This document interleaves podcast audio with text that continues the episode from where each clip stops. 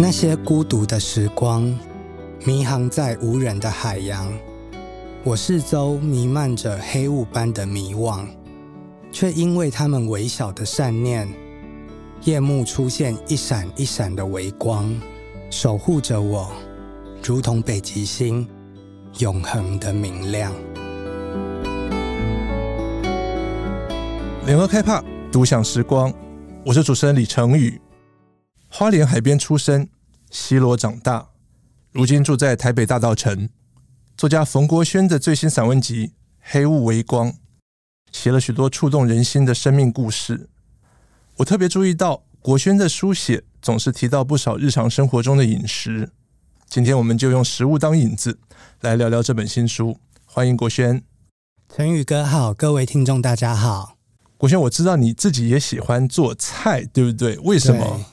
做菜一开始是我读研究所的时候，嗯，然后其实研究所是一个很动脑的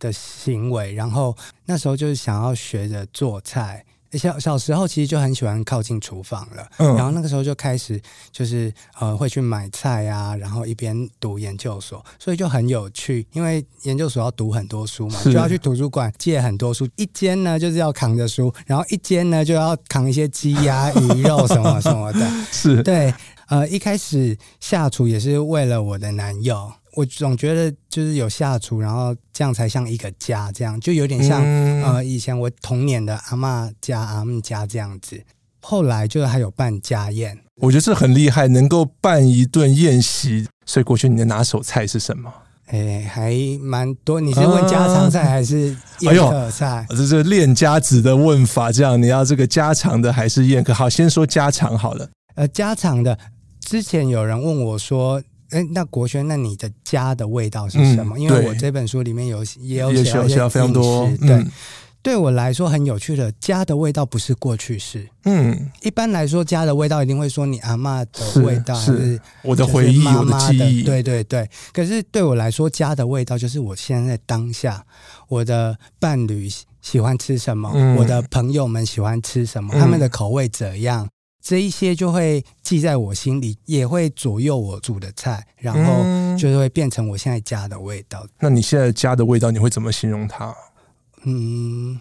清淡，然后可是又喜欢用酱油，因为我是一个、嗯、呃西螺来的小孩，然后我们那边最自豪的就是酱油，酱油对，所以像酱有红烧的菜啊，然后。台菜有很多这样的菜、嗯、然后还有上海菜其实也蛮多浓油赤酱，对，所以这两个菜系是我很拿手的菜。哦，是，原来是有这个西螺的故乡的这样一个脉络下来的影响。对对对。那国轩，来聊聊你自己好了。这本书里面谈了很多你的成长的历程，然后你的家庭，我觉得你认为家是现在进行式而不是过去的回忆，某种程度在书里面你可以找到一些答案。嗯、我有一个朋友很有趣，他就在他的 I G 上面简介说他是电影做的人、嗯啊、电影做，所以他很爱看电影，他也可能从事电影相关行业、嗯、所以他说是电影做的人。那我就看到那个，我就想说，那我是什么做的人、嗯、我身上有什么元素、嗯、我后来想了一下，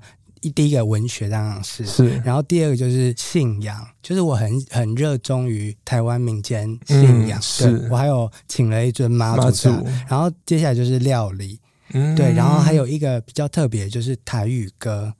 台语歌就很热衷台语歌、呃、对。然后其实我这本书啊有一个小秘辛要、欸、今天要独家透露、哦、真的吗？就是我原本有一篇文章叫《风中的台语歌》，欸、没有收录进来，没有收录进来，因为写完了交出去，我总编觉得我好像写了太外围的东西，好像不够好看，而且跟这本书好像的主轴不太合，嗯嗯嗯，对，所以就没有收《风中的台语歌》。因为以前我就是在西螺小镇童年的时候，我就跟游民一样，就是喜欢骑着脚踏车，然后就在我们镇上这样子绕绕绕、嗯、然后我们都有睡午觉的习惯，然后午觉起来以后，其实天气还算两点多，那时候太阳也还算热，很多的妇女啊都会在那个骑楼那边，然后就有一捆一山一山的那个葱，他们在耕田啊、哦，有点像家庭代工那样的东西、嗯嗯嗯嗯、然后整个空气里就会挥发着那个葱的味 道, 的味道，然后他们一边工作需要一些娱乐嘛、嗯、所以他们就会听台语歌哦，有收音机开着，对，然后那个风一吹过来就是会有那个台语歌的歌声，所以我从小就是在一个台语歌的氛围里面长大，嗯，然后我就想要把这样的东西写下来，可是可能写了不够到位，味道也不够，所以就没收。不过这一本书老实说，他感觉就是一首台语歌，整本书对我来说、嗯、因为我的母语就是台语嘛、嗯、就是我觉得好像这本书的心事是用台语发音的。你刚刚说这一篇没有被收录进来的是可能皇冠的婷婷总编觉得跟整本书的调性风格没有那么一致，那我很好奇，国璇，你想透过这一本你的第一本的散文集著作跟读者说一些什么？其实这一本书啊，一开始的缘起是有一段期间我都没有跟家里联络，几乎就是一个逃家的状态、嗯、对，我会用逃家这个词。可是我在台北，我又很眷恋故乡的一切、嗯、我在家宴啊、嗯、在跟朋友聚会，我都一直聊起西螺的种种事情，我童年种种事情、哦、然后总编也是我的好友，他就说那国璇你就把这些写下来好了。一开始提案这本书我取名是我所居住的小镇，嗯，对，就是西螺镇，然后就写写写写写，交了五篇初稿出去让他看调性可不可以，嗯，就他就跟我说，国璇你好像都写很外围的东西，就不够你没有把自己推出来，他是用这样跟我说、哦、然后国璇你再想一下你到底想说的是什么东西，嗯嗯，然后我就回家就想想想想想，我就想到我有一段期间我很害怕回家，不过我又很眷恋家、嗯、所以这个离家跟回家这样的拉扯我觉得可以去检视一下，应该会有好看的点这样子、嗯嗯嗯、所以呃，整本书看起来都是一篇一篇的故事，但其实如果读者们仔细看就会发现说，哦，从我的出生，从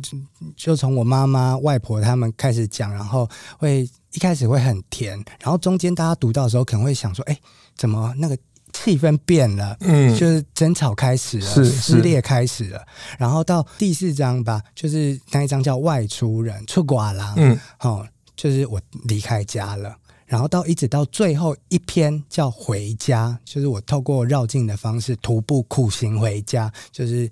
一种回家的方式这样，所以整本书的主轴就大概是这样子。感觉就是有一点像，我能说像是那种奥迪赛那种英雄之旅吗？嗯，对啊，这就是一个很古老的文学母题、哦、嗯，是是，对于故乡，对于原生家庭，有一种我既想要离开，但是又不能不眷恋，就像一艘船然后在海边，然后他要回去可是又被浪打出外海、啊、然后他又要靠近然后又要出外海这样、呃、我觉得这个一定能够打动很多的出瓦郎的那种心情，嗯，是是是，所以你也算是一个北漂的一员嘛，对，嗯，目前的这种心灵应该可以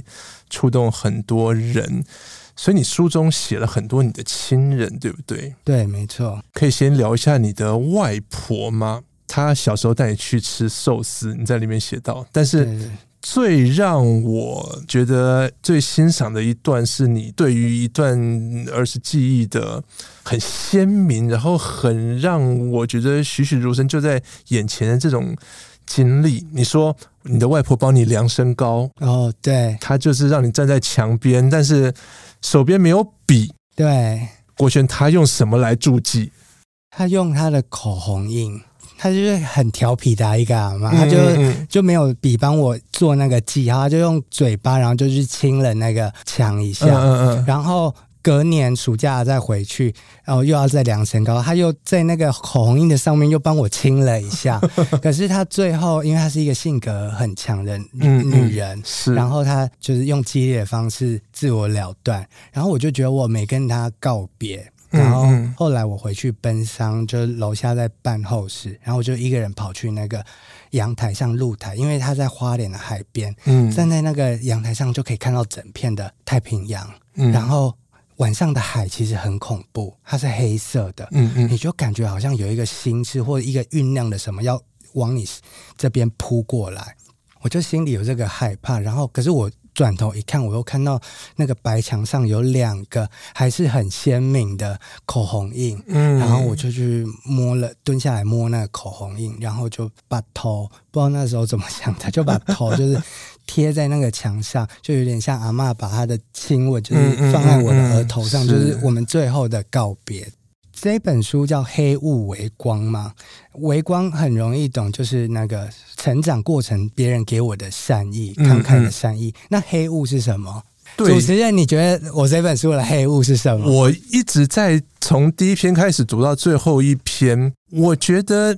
你的生长的经验算是比较没那么开心，我觉得这某种程度算是一种黑雾吧，但是你身边的人，不管是亲人还是说呃你的另一半，或者是说呃你周围的人，总是能给你，或者是说你总是能从他们身上找到那种微光，让你的人生更丰富，更继续走下去。其实我们每个人成长或生活人生一定都有黑雾，嗯，我这一本书其实外婆她给我了一个很华丽的背影，嗯，但它其实也是我的黑雾。你这一篇你是用雪中红的歌词来作为标题，呃、因为他要离开的前一个晚上，我其实有打电话给他，就只是很普通的问候说，哦，阿嬷你 最, 嗯嗯最, 最近好吗？是是。他那时候其实已经中风，然后可能在复健什么的，嗯嗯，他那时候可能也有忧郁症，只是那个时候年代还没有忧郁症这个词，嗯，那一通电话也没讲什么，他就跟我说要认真读书啊，要认真听那个西鲁阿嬷的话，啊，什么的，嗯嗯，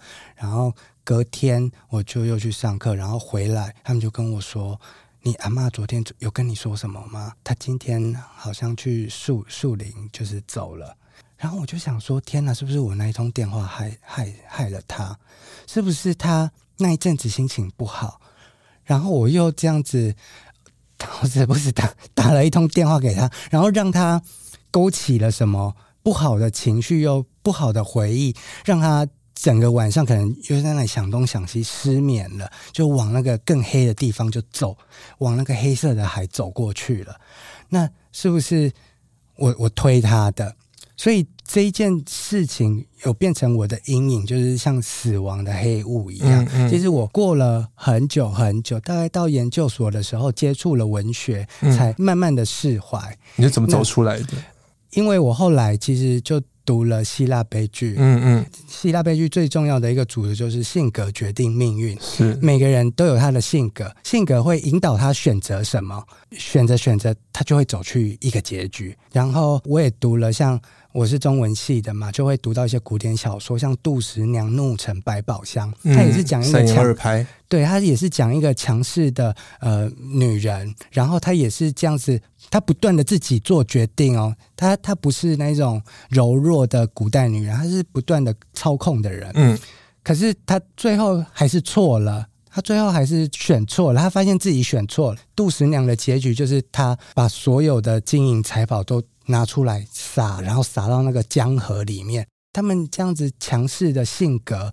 可能没有办法接受自己选错，或者是自己变弱了这样子。所以我后来回到我外婆，就会觉得说啊，她就是这样的一个女人，她其实这可能是他必然的结局，除非他有转念，嗯嗯，可是转念这个事情是必须靠他自己的。嗯，所以有的时候这个转念很重要哦，可能就是一念之间，其实你的人生会很不一样。对，嗯，也许你的强势会变成你的勇敢。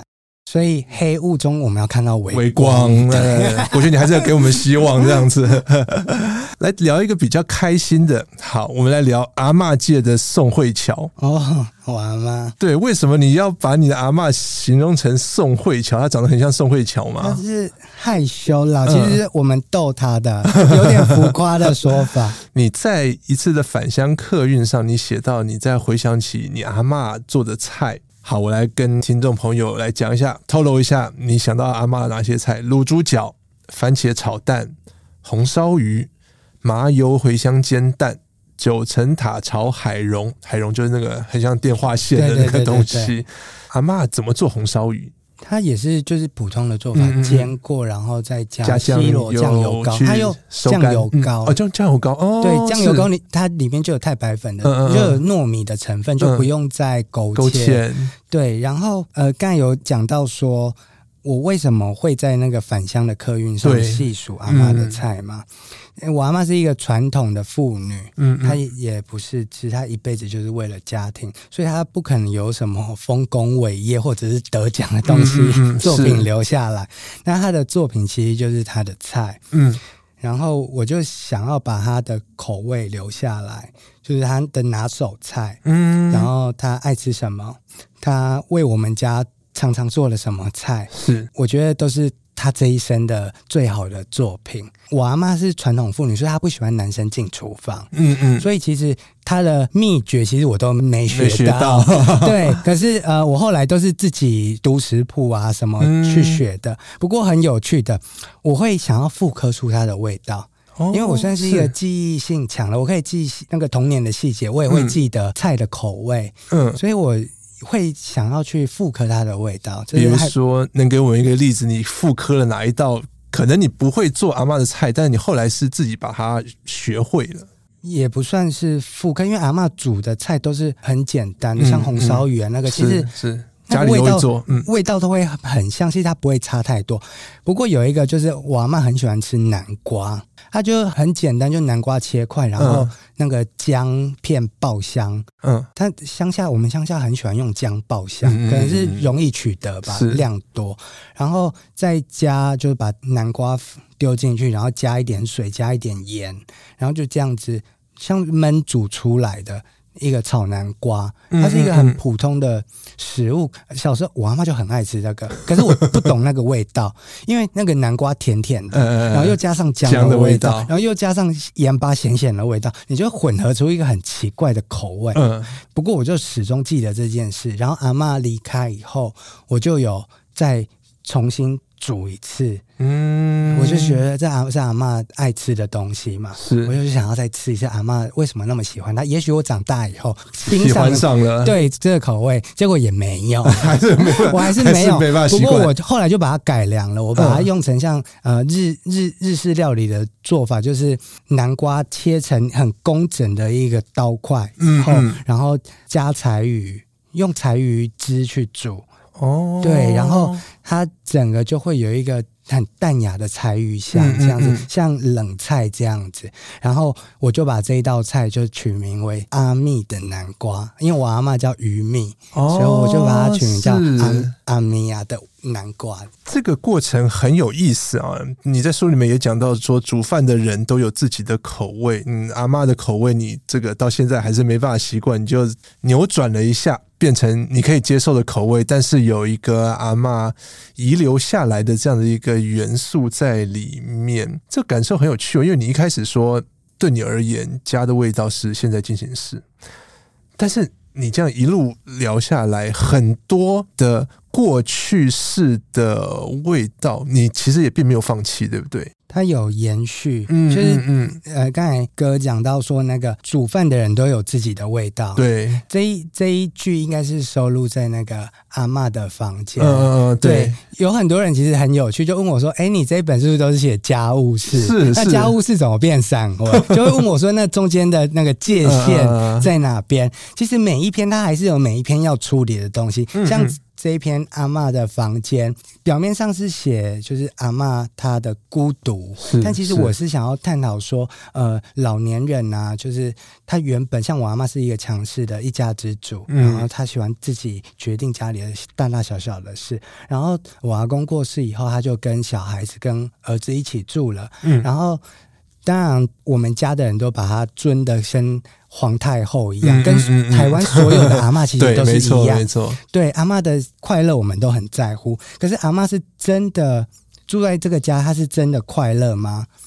她会不会也是觉得她寄人篱下？因为她原本是一个煮饭的人，然后决定所有事的人，她现在她不能决定家里的事了，因为她也要知道分寸，她知道说这个家其实现在要交给媳妇来做，所以她很多事情他就会睁一只眼闭一只眼。嗯嗯嗯，对，所以这是我长大以后对阿嬷的理解啦。因为小时候就觉得阿嬷有时候就会很古怪，她的冰箱永远都堆了一大堆食物，可是她永远吃不完啊，嗯嗯，可是她又不拿出来让大家吃，其实这就表示她的不安全感。嗯，那个冰箱其实是象征了她的不安全感啊，所以她都把好东西都塞在她的宝库里面，然后也不太爱跟我们出来这样子吃饭，他就是吃一两口，嗯，甚至会在自己的房间里面煮他自己爱吃的。 对， 对，然后我们都觉得阿嬷有点高怪，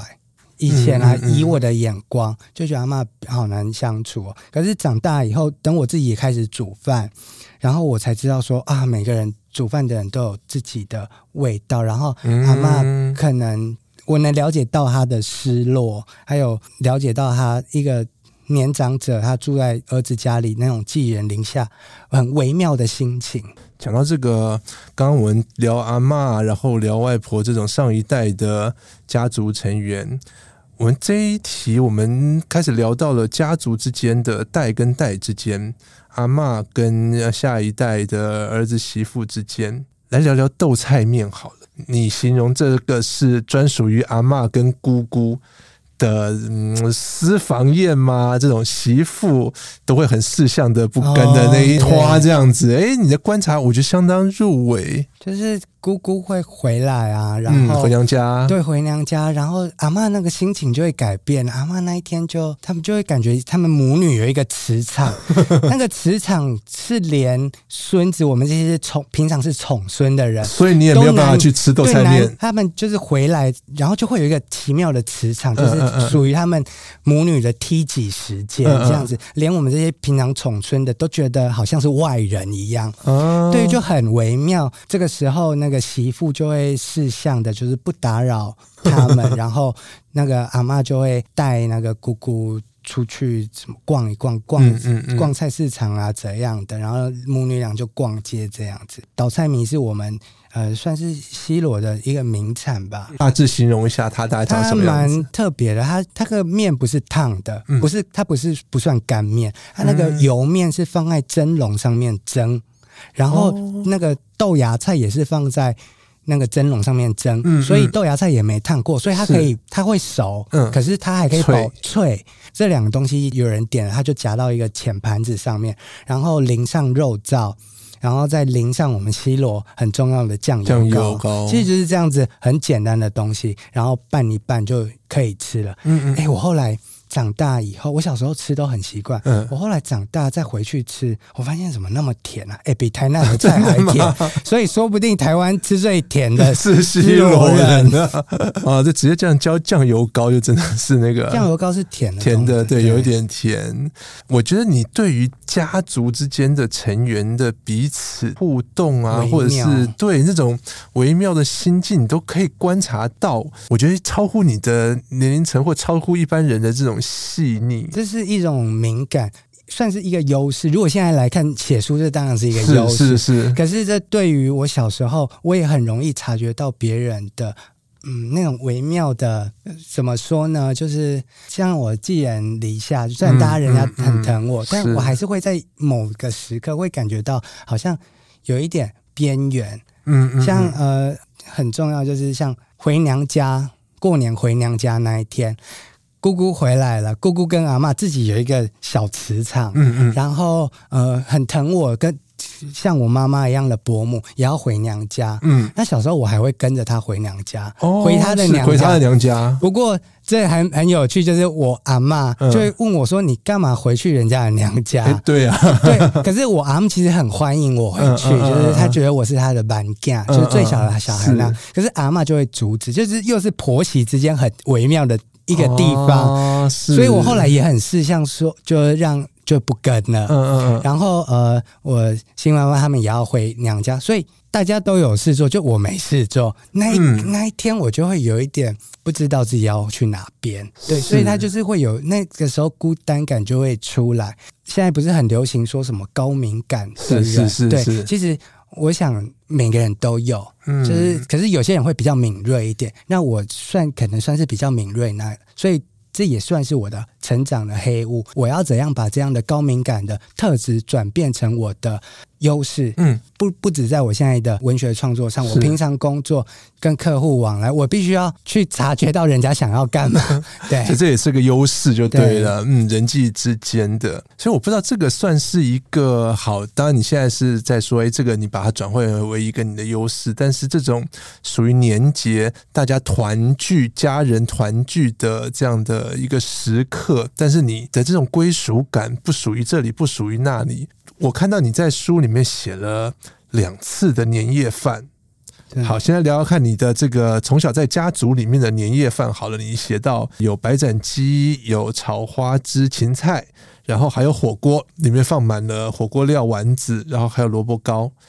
你又有一篇写到你当兵退伍的那一天，刚好就是除夕。对，我刚好逮到机会，可以不用回家团圆了。其实是那一天退伍，那一天就可以回去，可是我就是不想回去。啊，然后你那一天的年夜饭是吉野家，然后去超商买了零食，买了啤酒，自己回到一个人的空间里面去过了那一年的除夕夜。其实有点不太清楚，这两种年夜饭对你来讲哪一种才比较惨？如果回家吃饭那一篇，我记得我还有写到说，就是桌上会有不同的主妇，嗯，因为那天要祭祖嘛，是，所以大家会出菜，各房的媳妇都要出菜来拜祖先，然后晚了当然那些菜就是拿来当年夜饭。身为一个聪明的小孩，你千万那一天千万不能得罪人，而且你要够敏锐。那个菜上面没有写名字，可是你要知道说那一盘是谁煮的，然后你要怎么收集情报，嗯，就是如果啊嗯说什么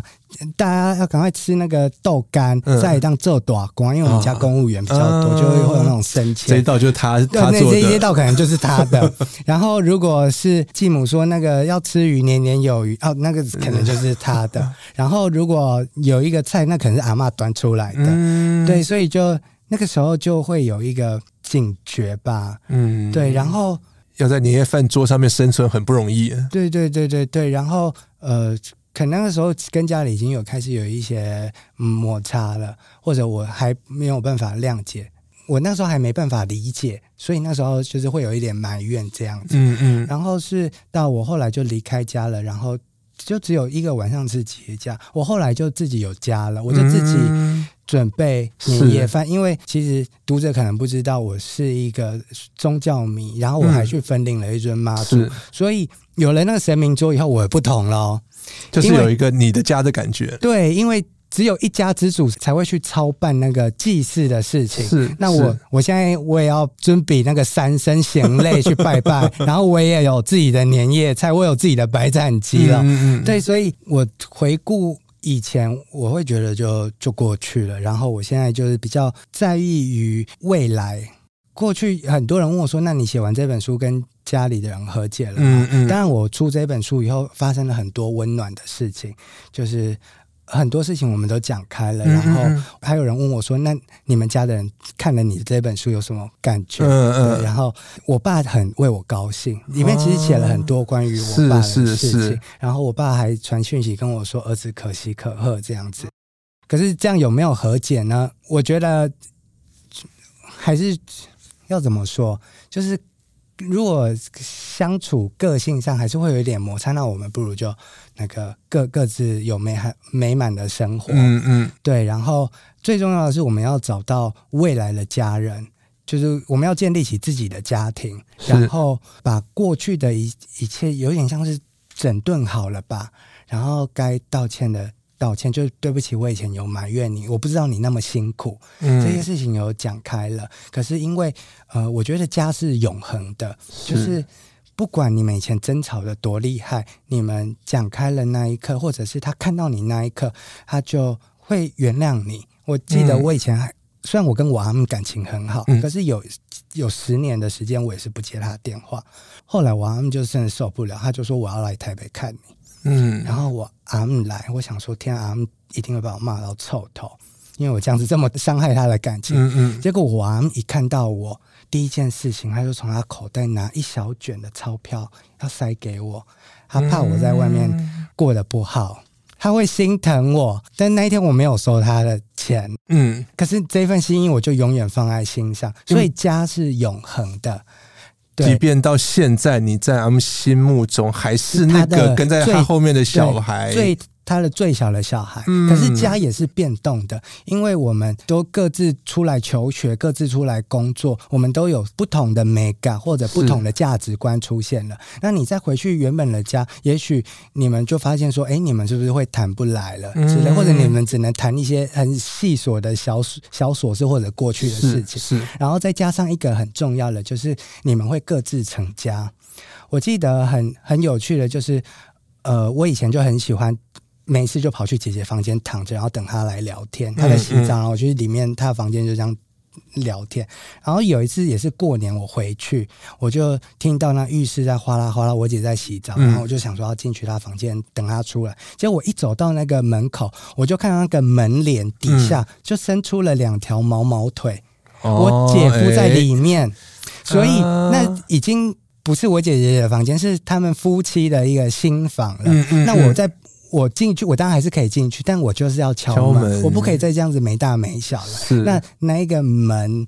其实就隐画出了一条隐形的界限，可是这是一件必然的事情，因为每个人都有会有每个人的家庭。然后像我现在，我哥也都会叫我去他家吃饭，嗯嗯可是去他家吃饭就一定要记得要带个伴手礼，才不会不好意思。嗯、那家人变成客人，就是一个必然的过程。不过这没关系，因为我们就是要找到自己未来的家人，也许他是只是你的朋友，不是你的伴侣什么的都无所谓。对，就是会有自己的人生未来的路可以走。所以你把家这个概念可以算是延伸到一个家族的情感吗？我们并不是一个好像小时候只有、哦、我们跟爸妈跟阿公阿嬷这些比较紧密的亲人凝聚成了一个所谓的家，而是更开枝散叶之后，我们仍然有亲情家族情感的一个家族的连结，而不是那么可能每天、呃、从早见到晚的这样的感觉。你说即便房子再破也会有家的感觉，这个我可以理解，你非常渴望有一个属于你自己的家，而不是家族，可能跟你的你成长过程遭遇的一些情况有关，所以你渴望有一个自己的家，做一个人生的追求吗？可以这么说。但是感觉起来就像刚刚聊到回忆的味道，有些东西你还是存在保留延续，甚至很珍视它的。家这个概念对我来说很重要。我小时候，我刚才才说我阿嬷以前古古怪怪的，其实我小时候也古古怪怪的。真的，我小时候有一段期间，就家里就找不到那个铁锤，嗯、找不到铲子，就奇怪家里的东西总会不见，就全部都跑到我的房间。我晚上的时候都偷偷的把它拿到我房间放，就大家就觉得很奇怪，你这小孩子怎么会把一些把房间堆的跟好像有那种囤积癖的那一种、嗯嗯嗯、是。其实那个时候我也会有一个不安全感，嗯，我会觉得我有一个房间了，那我的房间就会变成我的家。嗯嗯嗯那一个家很重要的就不只是书桌还有床、嗯、就可能那种铁锤啊工具铲子啊钉子啊，这些也是一个家的必备。所以很奇妙的时候我不知道怎么想，我就会想要在房间里面打造一个家中家这样子。嗯嗯嗯嗯嗯对，然后一直到我后来就是长大以后开始工作以后，我当然就有自己的房子自己的家，是我的人生就是那种安定感就比较比较有了。嗯嗯就是我开始为了自己的家打拼，我也跟我阿嬷一样，就是所有的美感都要我自己决定然后一家之主，对，然后菜的味道也要我决定，这件事情对我很重要。又加上我前几年又又有一个神明桌了，嗯嗯嗯哦，那个整个心真的是定了下来，下来是对，也许就是一个已经离开了吧，离开小时候那个不安全感的状态以后，我才有办法回望以前过去的那个像迷雾一样的状态、嗯、我们刚刚一路都是在聊国学，你的家庭你的家族你的家人亲人。书里面我蛮喜欢的一篇是凝视这一篇，主角不是你的家人，他是一个住在对门铁皮屋的阿姨，从香港来的一位女性性工作者。这一篇有点让我想到黄春明看海的日子白眉的那种感觉、哦、就这一篇来看是一种你跟他没有亲情关系，但是就是很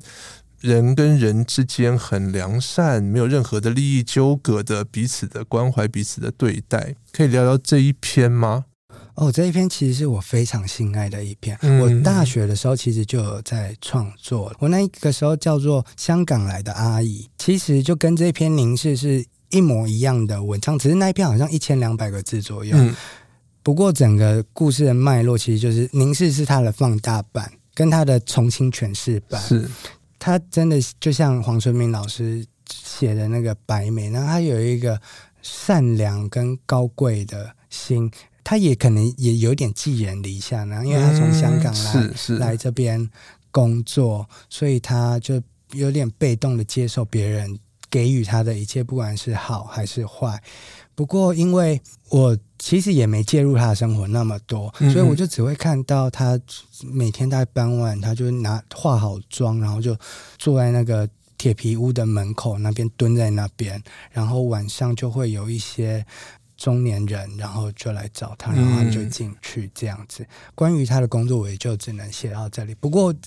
重点就是他对我的那个关怀，就是他、嗯嗯、我发现说他一直在看着我、嗯、好像一直在观察我，然后我也不晓得他为什么要这样子，最后才知道说、嗯、哦，原来他是给我关心这样子，嗯，然后守护着我。甚至这一篇里面还写到了香港的拥挤烧鹅，虽然你最后没有吃到。我上个月有又重新去了那个永吉，我去香香港，我有特别、啊、你有去了一次。对，我后来想想，哎、欸，好像他买的可能不是拥挤烧鹅，他可能是买了另外一间也是要拥挤烧腊。哦，对，因为我看一看那个拥挤烧鹅的价钱真的是极高，他应该我不晓得他不可能买买到买到拥挤烧鹅。有的时候这个实际上面去了解的这种我们的这种情怀会幻灭啊。嗯，不过他给我们的就是永恒的滋味。嗯，没错没错。这样说起来，国学你会透过书写给你这种在人生中有一股力量，或者是帮你走出所谓的黑雾吗？嗯，书写吗？嗯，我很尊重文字的力量，就是书写这件事对我来说很重要，它让我有发言权，让我可以呃诠释我自己的人生。我有一段期间中断写作，是因为我遇到了一个困难，嗯，就是我觉得我可以对别人的人生指指点点吗？我可以去诠释别人的人生、嗯、评论别人的人生吗？可是如果我不写别人，我也没得写啦，因为其实整个人生整个生命就是人我之间不断的纠葛。对，所以我有这样的困惑很多年，是到这几年就是我们对这个议题有更多的探讨，什么人我之间还是什么情绪勒索这样的、嗯、这样的书出来了，所以我开始也可能加上我的那个年纪历练有稍微够了，嗯，我可以拿捏出这中间的分寸。我写自己的时候，我可以很直面很残忍的掏心掏肺的出来写，可是写别人我大概就只能点到为止，或者我只能写说发生在我身上的一些事情，我还是会觉得我不能去评论别人的人生，我没有这个资格，别人的有别人的人生，而且他们我也不可以用我的为了要创作而伤害到别人的人生，这是我写这本书其实是最难的部分。散文难的就是它是真实度的，然后你拿捏分寸拿捏要拿捏好，可是你又不可以就这样子很飘忽很公关搞这样子写，让你对不起你的读者啊。所以我很尊重呃文学书写的力量，有的人书写他是可以揭发议题，他可以挑起一些争议，可是对我来说书写最重要的就是修复，透过书写我可以走出我的迷雾。那我也希望我的文字可以给一些还在成长的人，或者是已经经历过了，可以让他们在里面想到自己的心事，然后可以陪伴他们，这是我创作觉得最重要的。你在书写里面也蛮多琢磨在饮食方面，你会特别的朝所谓饮食书写这一块去想吗？嗯，饮食书写从那个梁实秋先生、啊、然后一直读读读到那个林文月老师、嗯、然后读到这几年很红的洪爱珠老师。我觉得饮食文学这一个原地大概已经被开发了差不多了、嗯、我们又有那么厉害的焦桐老师啊什么的是对，没有去刻意写，但我还对饮食很有兴趣，嗯嗯嗯，但我没有刻意想要发展，嗯，如果有的话也可能是用比较未来性的东西，因为我们其实谈饮食文学很多都是回忆回忆式的，像梁实秋他们都是乡愁啊，是，然后到洪爱珠老师其实都还是有一些老派少女，对对对，都是回忆的。我觉得文学应该可以也可以前瞻，嗯，也可以有一个未来性，也许未来会写一些用多元成家的，嗯，的角度去去去尝试辟一条新路出来，因为旧路其实厉害的人太多了。我喜欢饮食文学，我更爱读那个厨师的传记，哦，像那个傅培梅老师的五五味八珍的岁月，它里面也有他强悍，因为我们知道傅培梅老师也是一个强悍的女人，她在温柔与强悍之间的挣扎，就有点像我写里面有写那个观音偏头痛，写我伯母，啊，那一个时代的女性的厉害。最后我们来聊聊，一开始你就谈到说，嗯，你请了一尊分灵的妈祖，这尊妈祖是由你跟你男友合请的，这一段也蛮触动我的。你跟你男友好合请一尊分灵妈祖，获得了家人的甚至谅解吗？然后你也写到，你带他回到老家吃面，远远望到家人，远远望到家门口，但是没有进去，只能远远眺望着家人。我感受到从你的书写里面感受到你身边的亲人其实是可以接纳这种状况，大家还是觉得说，哎，很疼爱你们，但是对于这个大时代来讲还是找不到，我觉得毕竟还是有整个社会氛围没有办法很理直气壮的说，好，我这个长辈我就是挺你们的这种状况。那身处在这个时代这个社会对于多元的包容和你所谓的和解之路，你觉得这个社会还有哪些其实可以做的事情？哦，香火这一篇其实我很喜欢，嗯，它其实里面有三个香火，一个就是神明进香的那个香火，它其实象征着回家，嗯，然后第二个就是我男友他们家是做香的，我对这个香的产业非常着迷，嗯，对，所以我就想要写一个有点像类型散文那样的东西，哦，然后第三个香火就是传宗接代，就是我跟我男友，嗯嗯嗯，我们 害, 害了他们短代，所以这三个香火的意象是叠在一起。还有这一篇我想要写一个算是回应文学史吧，因为我是读文研究所，我就心里还是有那文学史的概念，我就想说那多元成家就是同志书写，我可以尽什么力量？我可以写一些新的东西吗？我就想，因为我就喜欢妈祖，会去进香，我就觉得说多元成家这个最新的概念遇到了一个最传统祭祀，因为传统祭祀他们就是坚持着千百年的习俗要守下来，甚至有一点我们可以说它父权，这两个东西相遇，他们会怎么彼此的碰触、探索、磨合？还是会冲突呢？还是接纳？很有趣的就是我上个月有跟那个慈幼宫的妈祖去北港进香，嗯，然后有一些人就会带神尊去，然后我在那个队伍里面我发现有很多男男女女，就是他们就是也是合请了一尊妈祖，嗯嗯嗯，然后就一起的，大大家就站在那个朝天宫门口的那个小路，然后等着要进庙。那一刻很感动，因为前面就是烟火，然后整个黄昏，然后妈祖的庙后面整个都在发光，然后就觉得妈祖就是没有神，不管是妈祖所有的神都这样子没有差别的爱着我们，然后我们也也用了某一种形式建立起自己的一个家了，然后大家就是这样子慢慢的走向像是 未, 未来的这样一个东西。所以我写这一篇就是要探讨这样的一个概念。其实宗教对于多元成家，其实我现在遇到的都很包容，对，都觉得都都是囡仔。进香之路就是和解之路。在作家冯国轩的新书《黑雾微光》中，